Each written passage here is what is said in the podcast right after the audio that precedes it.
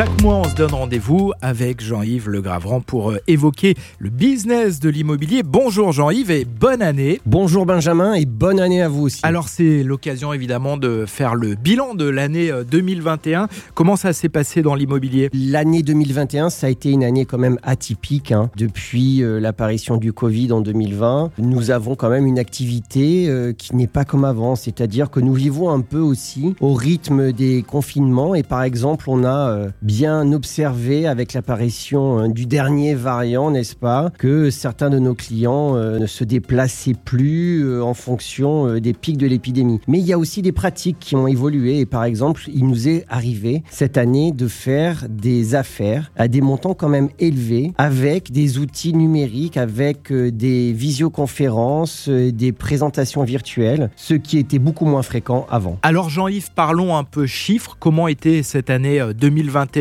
par rapport à l'année 2020 qui a été vraiment la grande année de la pandémie Alors, nous sommes en progression, hein, que ce soit à Monaco ou en France. Nous avons quand même beaucoup de clients qui avaient reporté leur projet immobilier, qui ont pu se déplacer plus facilement en 2021 et nous avons réalisé euh, plusieurs transactions, que ce soit en France et à Monaco, sur la côte d'Azur, qui nous ont permis vraiment d'augmenter nos chiffres et nos résultats comparés à l'année 2020. Est-ce que les, les standards, les envies de la clientèle sont toujours les mêmes ou est-ce que finalement ils ont évolué? Est-ce qu'on veut d'autres types de logements, d'autres types euh, de résidences principales et secondaires? Il est clair que les gens font quand même plus attention, notamment dans les appartements, aux espaces extérieurs, euh, les terrasses. Dans les villas aussi, il faut que les jardins soient utilisables. C'est quelque chose aujourd'hui euh, qui est au centre des préoccupations de nos clients. Merci Jean-Yves. Merci Benjamin.